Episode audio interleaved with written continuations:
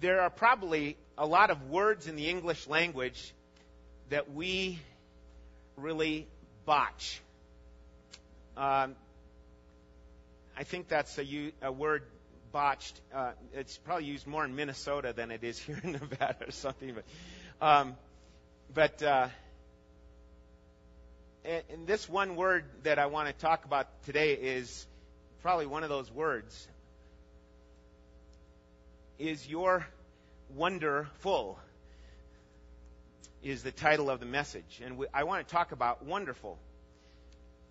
Um, all too often, and I, I realize this as I am getting ready for this message, all too often I, I realize that I use the word wonderful in probably more of a sarcastic way than a genuine, real way.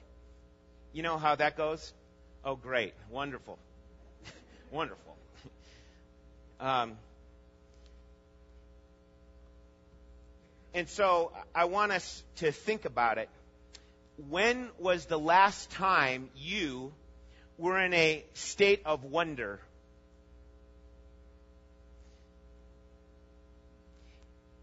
When you were truly awestruck, not dumbstruck, but awestruck.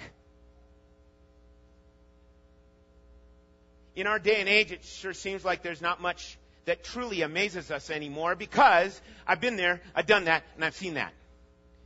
You know? We see it on TV, or you get to travel and you go see it, and you know it's like, yeah, that's pretty cool that you went to uh, you went to Italy, you know. And you know we tend we tend to have that kind of um, feeling sometimes, and what I want to do is is bring us back to what this passage is saying in First John about what truly, what is truly wonderful. And all too often, we're, we're doing the same thing with God's Word, is saying, oh yeah, kind of, I, I, yeah, I get it. I'm good. I'm good with that. You know, wonderful that we're saved, or, you know, those kind of thoughts that come forth.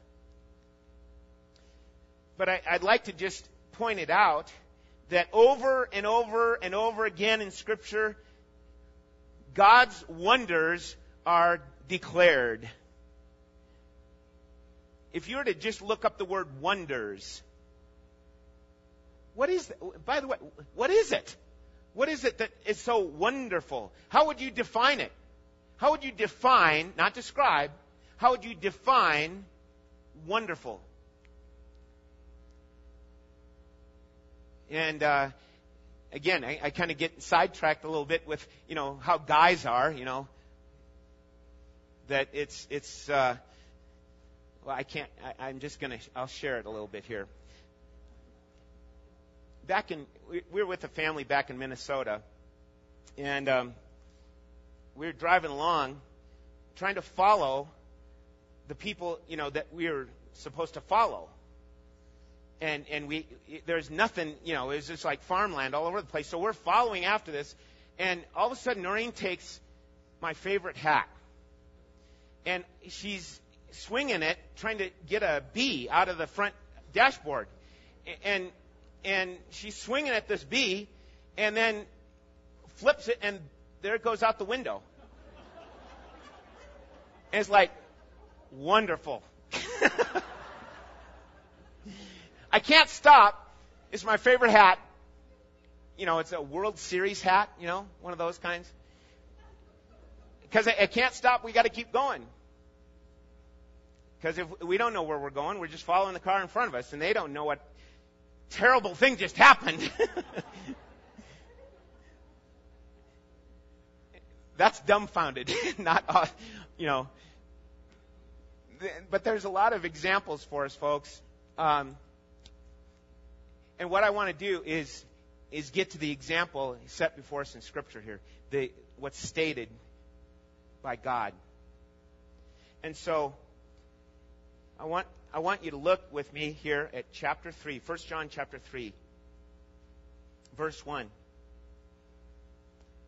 See how great a love the Father has bestowed upon us that we should be called children of God. And such we are. For this reason, the world does not know us because it did not know him.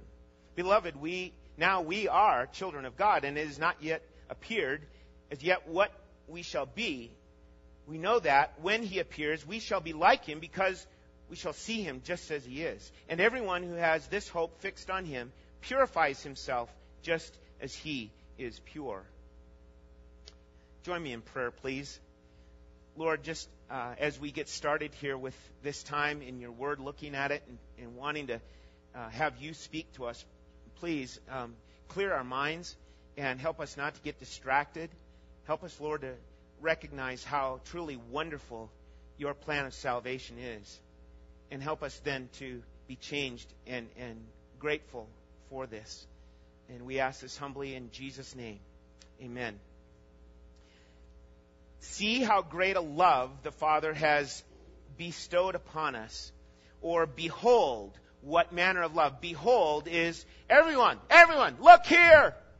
That's the idea behind behold. Look at this. Get locked in on that. And then the idea of what manner of love. Behold, what manner of love. And I, you got to love this word. It's it's a word used um, to refer to another country. Behold, what other country kind of love is this? It's foreign to us. It's His love. And so, point number one here in regarding uh, asking this question is your wonder full? We start with point number one, and that is the astonishment of God's love. The astonishment of God's love. Okay? The reason his work is so amazing, so astonishing, is because he didn't just rescue you, Christian. This is, this is a message to, to Christians. Behold, what manner of love the Father has bestowed upon who's us? It's, it's Christians. So the message is to believers in Jesus Christ. And this, I, this idea of his work of sending Jesus, John chapter 3 verse 16, God so loved the world that he gave his only begotten son, okay? He didn't just come to rescue us. He didn't just come to deliver us. He did that, and then he went the next mile, as we say, and he adopted you. Christian, you, you've been rescued and delivered from sin and adopted into his family. Okay? And so we start with, in, in our outline here, is the experience of adoption. The experience of ad- adoption. And uh, it might be that you, you yourself, you were adopted into your family. Um, I know of people that have been adopted. Uh, my family, we adopted a little baby, and he's my little brother. That's big. and uh, it's Luke, my, my younger brother. We adopted him. And so we've got a, an idea, a bit of a perspective of a, what adoption means to our family. And, um, you know, we, it was pretty easy, you know. Um, my mom was uh, a foster parent and she asked for a certain age group back in Minneapolis area, and you know, little babies is you know she wanted to help with the little babies. Well, you know, we could have adopted all of them. They're all cute and adorable, but for some reason they needed a foster parent. Okay, now stay with me here. We had this kind of a, a choice. It was it was pretty easy to say, oh, well, look at this little guy. We named him Luke. Luke Timothy and he was adorable. I wouldn't say that about him now, but he, he's um, he was adorable then, you know. And in high school days, I, I'm helping mom change his diapers, you know, learning how to do that stuff in high school. We got to choose, and he wasn't, uh, you know, diseased. He wasn't deformed. Okay? A number of things that come forth in this that help us to recognize here's, here's that situation, but what about the spiritual situation of God's adopting you? And you stop and think, well, hey, you know, it's it's pretty cool that I'm saved. I, I mean, you know, isn't it nice that I'm, I'm in God's family and that kind of thing?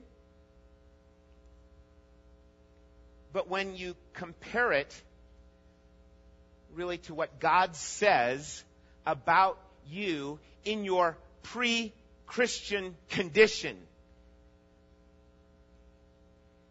we have to we have to kind of lay this out here. So bear with me as we kind of look at the true condition of people apart from Christ. We're described in Romans chapter 5. You can jot that down if you'd like. Romans chapter 5 is there's a, a trio of names that are given to people who do not know the Lord. Ungodly, sinners, enemies of God. And it's not really an exaggeration to add more detail to this, such as being violators of God's law. In other words, rebellious. Being debtors to God because we're His creation and we are accountable to Him. But now, in our rebellion, now we are debtors to Him. And then to bring in this whole idea of orphans. Before knowing Jesus Christ, I was one of those diseased, deformed, and discarded orphans. And there's, there's nothing in me that merited his adopting me, his saving me.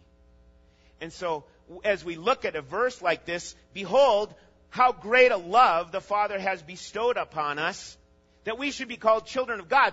It, it's so helpful that we compare it with how God really saw us before Christ, before coming to know Christ. And here's the thing, folks. When we go about life, we're looking at things most of the time from our own perspective, our own measurements. And we look at it, at folks here in Fallon and we say, hey, this is a great town. Yeah, come on and move to Fallon. It's great. All the people are really nice. And that's true. It's, it's really true. There's a lot of nice people. And, and make you feel, you know, at home. But I'm not going on our standard. You're not going on our standard when it comes to God's love.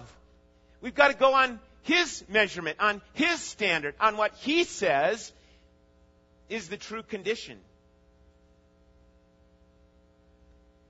Maybe some of you were kind of uh, shocked to hear some of the things that Matt was quoting from the baptistry tank. It almost sounded like pretty, pretty bad news. But see, that's what we have to understand. We have to understand how bad the news is. You get that? So that we can really appreciate and glory in the good news. The good news of Jesus Christ.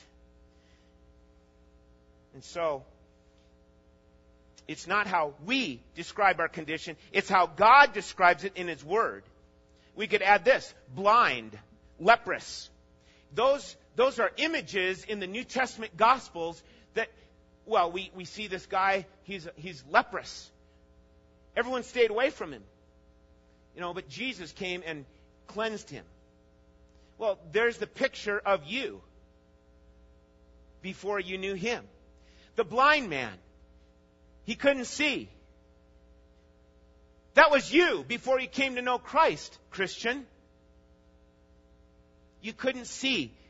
And so spiritually, He gives you light. He gives you sight. And I once was lost, but now I'm found. I once was blind, but now I see. Okay? So, you got the picture here? God adopts us out of His love, out of His grace, not because our character and our record shows us to be worthy. Like God got a really good one when He saved Cody or when He saved Matt. And we think, oh wow, isn't that great? Yes, that's great. But it's not because Cody or Matt were such great guys. They're sinners. They're debtors. Okay? Let's throw another one in. They were wicked. I was wicked before God.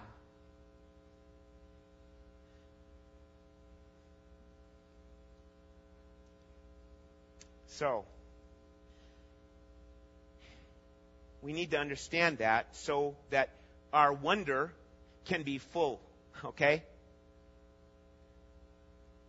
We want that to be focused on the Lord for what He's accomplished.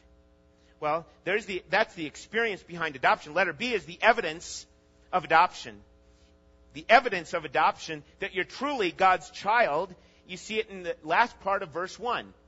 And such we are. There he, he repeats it again. And such we are. For this reason, the world does not know us because it did not know him. The evidence of adoption is in the distinction, the distinction of living for Jesus. There's a repetition of our status or our position. Okay? And that's what we need to hear so that we'll register that and then live that way. That we'll live as children of God and glory in his love. By the way, that uh, idea, you've got the word bestowed in there in your verse, verse 1, that he has bestowed upon us. That's the idea of that he lavished it upon us. He lavished it. He just, he, he just poured out the buckets and buckets and buckets of it. He lavished it upon us in Christ. Okay? And so the evidence here comes forth in this is a clear connection as to here's the children of God with the Son of God. What did the world do with the Son of God? They rejected him. They didn't believe him. Okay? So, if you're a believer in Jesus Christ, the world's going to do similar things. There's going to be a rejection kind of uh, condition there. And the world does not know us, and it didn't know Jesus. God's amazing love distinguishes us from the world. Knowing Him through the love of God ought to make you an alien in this world. Not to purposely be an alien, to be weird or something like that, but to follow what Jesus has already given us in His Word. That you would live for Him with your sights set on Him your focus on Him, okay? And when you do that, you will be an alien in this world.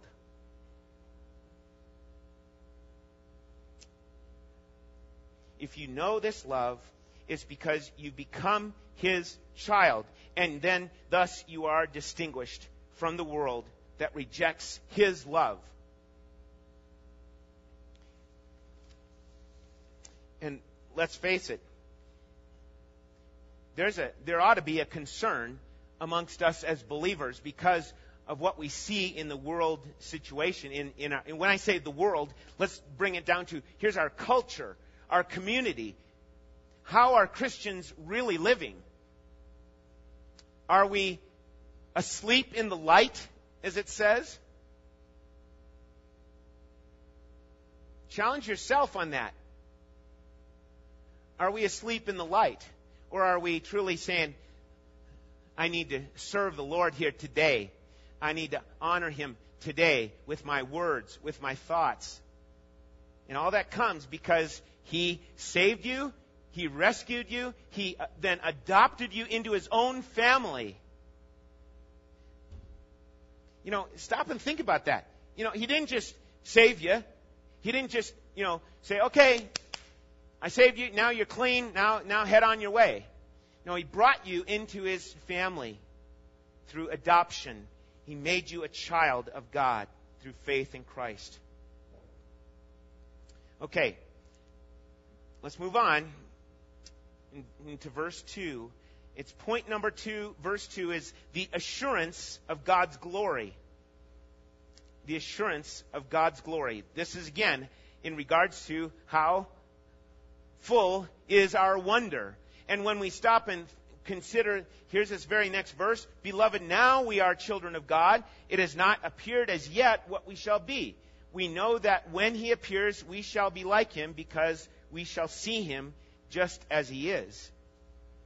Now, the Bible talks about salvation in three terms justification. What's the next one? Sanctification. And the third one? Glorification. There is the package of salvation. And what he's now crossed into is the third point, the third part of salvation, and that is glorification. All right? And we split this up into two parts. Letter A, what we do not know, and letter B, what we do know. All right? Kind of touched a little bit on this last week, but what we do know, what we do not know, letter A, is exactly what we shall be. He says it right there. Is not yet appeared as yet what we shall be. John's made it clear we who believe are children of God. He's already said it twice in this little passage that we're looking at. And there's a, there's importance to that. Why does he keep saying it? So that you and I will, as believers, will then get that and then live that way in this life, in this world. Yet, there are many things that remain a mystery for what is yet to come. Whether it's regarding our new nature or whether it's about heaven Okay? I, and I ask this question Are you going to heaven? When you die, are you going to heaven? How do you know? What do you base that on? At lunchtime today, or you know, afterwards, talk about it with your family. Talk about it with your friends. How do I know? What's what's behind this? And we take polls in America, and it's like everyone thinks they're going to heaven. Of course. Because it's based on what? I'm a nice guy. And so God will obviously weigh out the, the good from the bad, and he'll see that Swenson's really a nice guy. And that's a false premise to go on. You don't go on the balance thing with God. God's already said it. It's a, it's a standard of perfection. And you and I can never, ever make that, that standard. But Jesus did. And so thus we put our faith in Jesus. And his righteousness is accounted to my account then. So, we do not know exactly what all is going to happen, but let, let me give you this illustration and a lot of books are written on it. Like this is what this is what heaven's about. And how, I don't know how we measure that either. I don't know how we figure is that really the case? Uh, here's this guy. He says he's been to heaven. how do you how do you gauge that? Is everything true? let, let me study the Word of God and, and use this as the filter for everything, including heaven. Okay? But let's look at it this way. It's more like this. Here, the baby in the womb. The baby in the womb can hear whose voice? Mama's voice. And then later on, Donnie and Sarah, right? Uh, Sarah's with child, yeah. And if Donnie comes along and pushes on little baby, maybe baby's going to kick back and push back on what daddy's trying to do. And so there's an understanding of something that's going on with the little baby in the womb. But boy, do they have a surprise when they come out of the womb. Okay? And my friend, that's probably one of the best little illustrations about what we're dealing with right now. Right now, we can hear, hear the, the voice, so to speak, from the Lord in His Word saying, Come after me. Come to me. Keep, keep trusting me.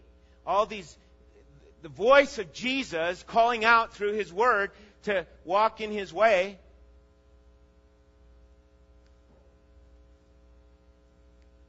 And yet we just don't know a whole lot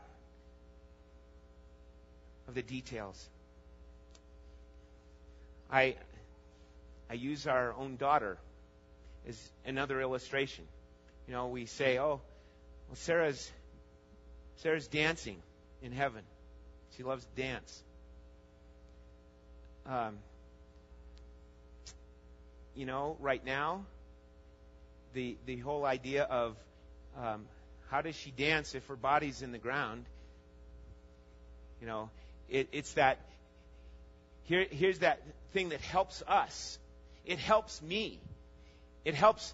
It helps us with our loved ones, thinking that oh, this is what they're doing in heaven. And I'm I'm okay with that. That yeah, Sarah's dancing in heaven. And people say, well, and she's getting to know so and so, or she's seeing, you know, grandpa in heaven. I'd sure like to think that. What about this one?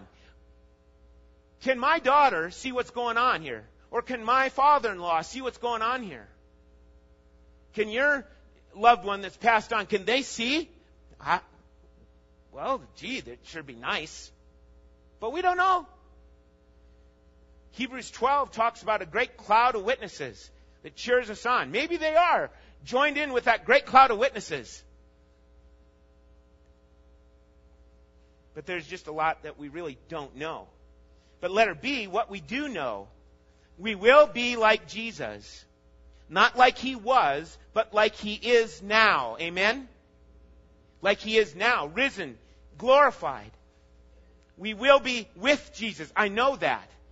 If you're a believer, you know that. We will be with him. And heaven is a place, but it's a place all about Jesus. And it's not some fictional notion. It's not some, you know, continuing story that gets added on to more and more and more. and you know what else we know? There will be no sin. Are you tired and weary? There's no sin in heaven. A better day is coming. Anger and bitterness will be gone. Pride will be gone. Greed forever swallowed up in love. Sorrow and tears give way to fullness of joy. Hurtful memories gone. Foul speech turned to praise. No more lies. No more lust. And Jesus will reign forever.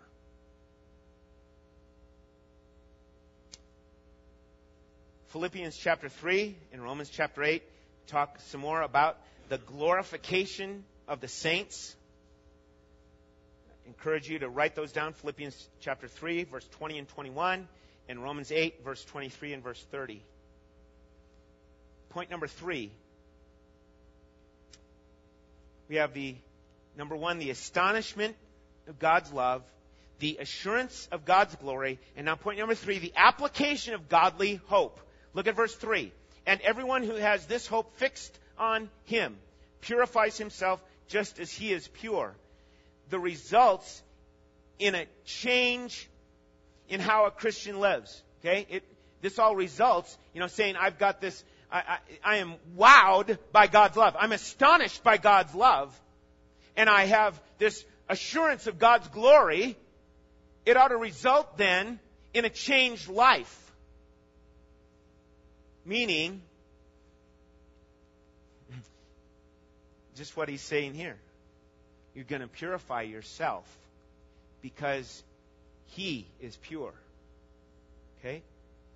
So, letter A is the defined vision. The defined vision is simply fixed on Jesus Christ, being focused on Him. You say, I can't do that, uh, that kind of thing, because I got, you know, I, I got work to do and I got this, that to do. well,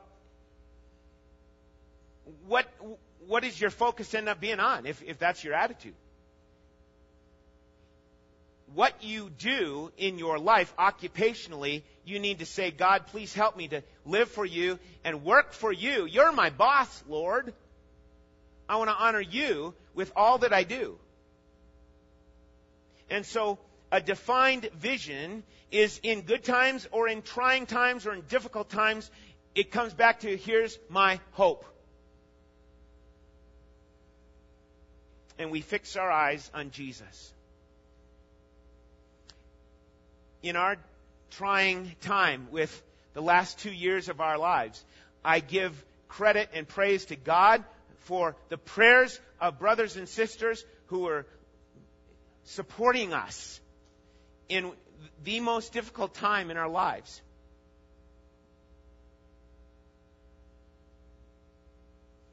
And it helped us to say, you know, we know we know God can do a great and mighty miracle.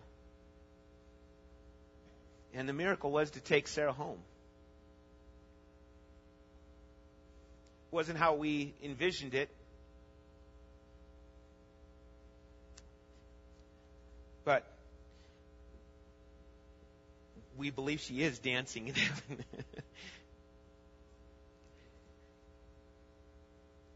it's a defined vision. Letter A is a defined vision because it's all found in the Bible. The Bible is what defines it for us.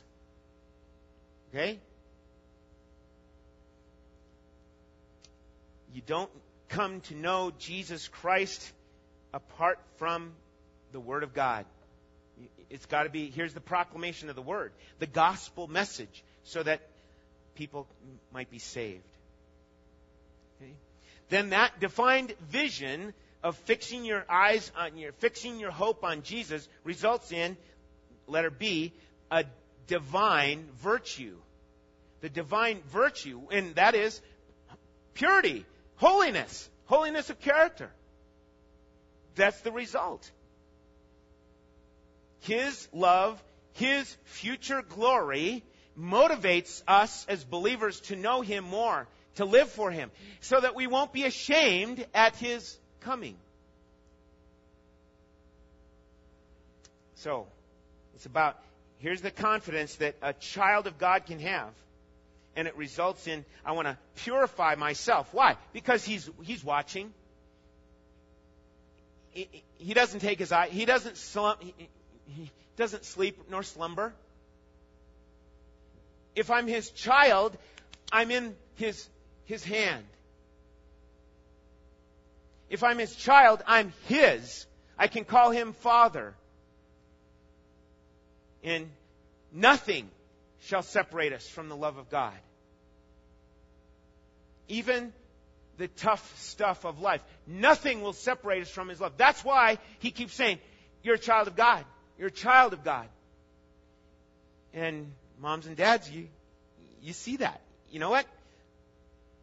This is my child, and that's just the way it is all of this life. So, the idea, the, the word purify himself. That's the verb there in verse 3 means, or I'm sorry, um, it, it means what it says purifies himself, cleanses himself. And it's in a present active indicative. Means it's ongoing. This is something that Christian, child of God, you're doing on a consistent, regular basis. Purifies himself as he is pure. Christians look to Jesus. That sounds silly to say, but there's a lot of people that say I'm a Christian, but are living for themselves and not having any concern for holiness. So, is the application true of you? Is this application true of you? That you have a godly hope? That if things are good or bad, it doesn't matter. But you keep pressing on to say, my hope is in Him. It's a godly hope. And thus, purification takes place in your life. You're doing it to yourself. Why? Because He is pure. He is holy. You're, you're saying, I want to press on to honor Him, to please Him.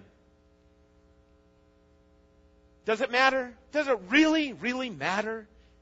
After all, He's forgiven us, hasn't He? right here, it's saying it matters. It matters what you think. It matters what you say. It matters how you treat others. It matters. Here's a display of holiness because your eyes are fixed on Jesus. Okay? So, we, we wrap it up in saying, has His love, listen, listen, has His love really amazed you? Or do you just kind of figure that's, that's, yeah, oh, it's wonderful. Yeah, right.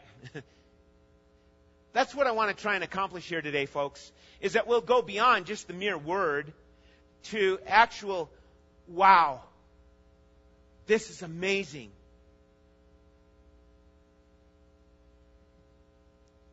I'm not really great at, at this kind of thing, but stop and think how big the earth is in comparison with our universe.